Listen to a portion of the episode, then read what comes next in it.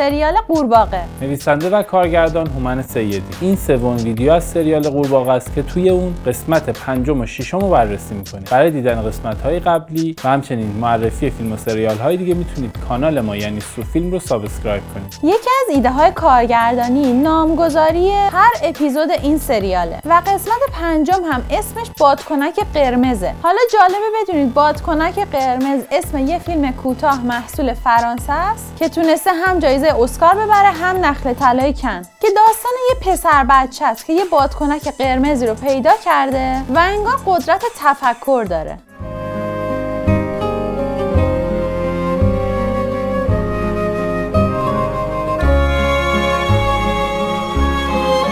حالا همین بادکنک قرمز آدم رو یاد فیلم ایت هم میندازه.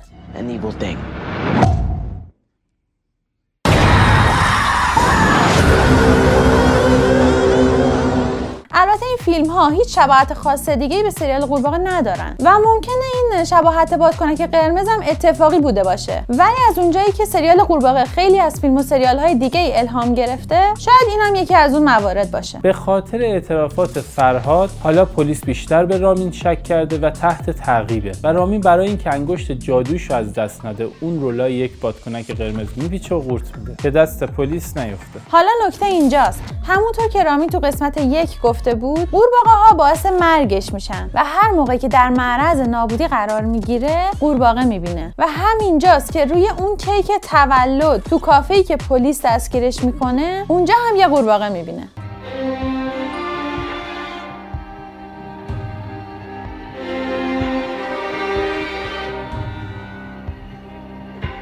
یک سریا پرسیدن که چرا ویدیوی سرقت رامین و دوستاش تازه به دست پلیس رسیده و تو این هفته کجا بوده؟ دلیلش رو خود پلیس میگه. فرهاد دو ساعت قبل از اینکه بمیره به پلیس زنگ می‌زنه و میگه که برادرش رانندگی بلد نبوده و پلیس تازه پیگیر این موضوع شده که راننده کی بوده. تا می‌رسه به فیلم های دوربین های مدار بسته. بعضی از سختگیری ها هم خیلی اغراق‌آمیزه و با توجه به جزئیات میشه به اونها پاسخ داد. اما اینکه بعد از هفت ماه پزشکی قانونی جواب که رامین خورده رو داده جای سواله. تو ویدیوی قبلی اعلام کردیم که بازپرس مشکوک به اعتیاده و تو قسمت پنجم هم روی این نکته تاکید میشه. پس میشه این حدس و زد که برخلاف تنش شدیدی که با رامین داره ممکنه باهاش همکاری کنه چون پلیس خیلی پاک و درستی نشون داده نشده. رامین با انگشت جادویش از دست پلیس فرار می‌کنه و سراغ فرانک میره. که با اینکه دکتره ولی هیچ شباهتی به دکترا نداره. و تازه قبلا هم تو کار تولید مواد مخدر بوده. و این نکته جالبه که این سریال برخلاف عادت بیننده ها دکترها و پلیس ها رو خیلی خوب نشون نداده. حالا اینجا میشه پرسید اگه رامین می‌دونسته که فرانک کدوم طبقه است و به گفته خودش می‌رفته اون بالا زاغسیاش رو چوب می‌زده دیگه چه نیازی بود از پلیسه بخواد بره شماره واحد رو بپرسه؟ اصلا چرا خودش با استفاده از انگشت نرفت از نگهبان بپرسه؟ و در ادامه به قول احسان چرا فرانک رو به جای تهدید با انگشت مطیع خودش نکرد؟ بازی سهر دولتشاهی اینجا خیلی متفاوت با نقشهای قبلیشه. و به قول زهرا انگار با هر بازی سطح خودش رو بالاتر می‌بره. من دوست داشتم.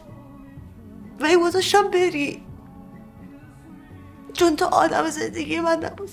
وقتی هستی من نمی‌تونم نفس بکشم به قول ایشون اینکه بتونیم دنیا رو از زاویه دید کسی که این ماده توهمزا بهش خورده ببینیم خیلی جالب بود. همینطور که ایشون هم گفتن جلوه تو قسمت پنجم خیلی عالی بود. و به قول سالار برعکس همیشه که این جور سکانس ها تو سینما ایران خنده دار از آب در میاد ولی اینجا خیلی خوب در اومده. نشون دادن دستی که بزرگ میشه و جایی که فرانک بال در میاره و پرواز می‌کنه. فضای فانتزی ذهن رامین خیلی خوب از آب در اومده. و پشت صحنه هایی که از این سکانس در اومده نشون میده که زحمت زیادی برای ساختنش کشیده شده. کار ایمان کرمیان و جواد مطوری واقعا عالی بود. الانم از جلو چشم دور شد تو لسه یادت نره اینقدر پلک نمی‌زنی تا بکوشی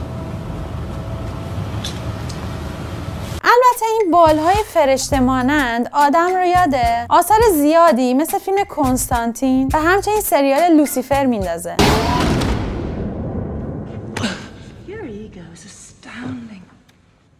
That work for you guys? Try it. You think father's upset now? He will not be merciful for much longer. از نکته های بارزی که تو این دو قسمت به چشم اومد حضور زیاد یکی از بازیگران قورباغه یعنی فرشته حسینی تو تبلیغات شروع سریاله و به نظر من که از جنبه مثبت بخوایم نگاه کنیم جالبه که حتی اسپانسر سریال هم از خود بازیگرا استفاده کرده تا خیلی توی ذوق نزنه که این کار نوعی بود اسم اپیزود ششم اینه صندلیت رو پیدا کن. که البته اصلا نفهمیدیم که این چه ربطی به داستان داره. سکانس ابتدایی خیلی جذاب و گیراست و اگر دقت کنید صابر ابر تو طول این سکانس اصلا پلک نمی‌زنه. درسته که slow motion شده ولی کار خیلی سختیه. و سبک فیلم برداری هم به قول امید کاملا حس درونی کاراکتر رو به ما منتقل می‌کنه. البته در کنار مونولوگهاش تقریبا این چندمین باره که تو زندگی نکبت بارم منفجر میشم. اما انفجار سگی زندگی من حتی یه ترکشم نداشته.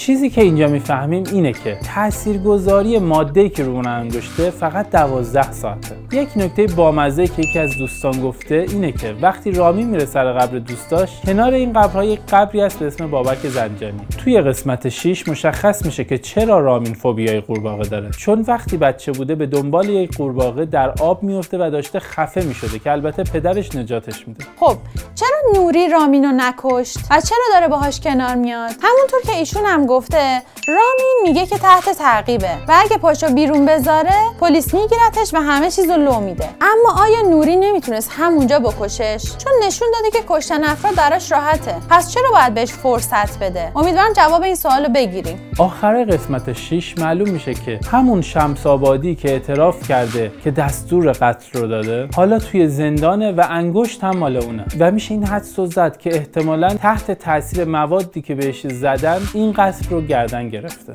و اینکه انگشتش استامپیه احتمالا برای اینه که خواستن این اعترافات رو مکتوب کنن. اما چرا انگشتش رو قطع کردن؟ باید منتظر مون تا جوابش رو بگیریم. پویا هم گفته علاوه بر اینکه مونولوگ های سریال شبیه سریال دکستره ایده کامیون یخچالدار هم شبیه اون سریاله. شما هم اگر دکستر رو دیدید نظرتون رو برامون بنویسید.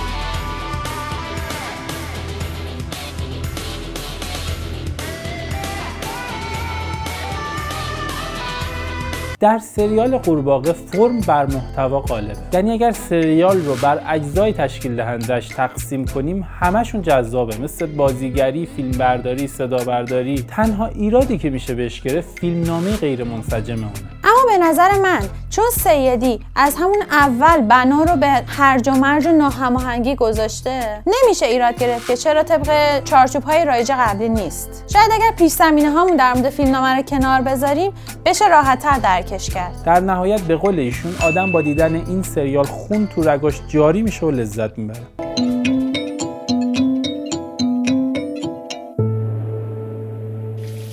برای مشاهده این پادکست به صورت ویدیویی با ID یوتیوب ما سوفیلم و یا ID اینستاگرام ما سوفی underline couple مراجعه کنید.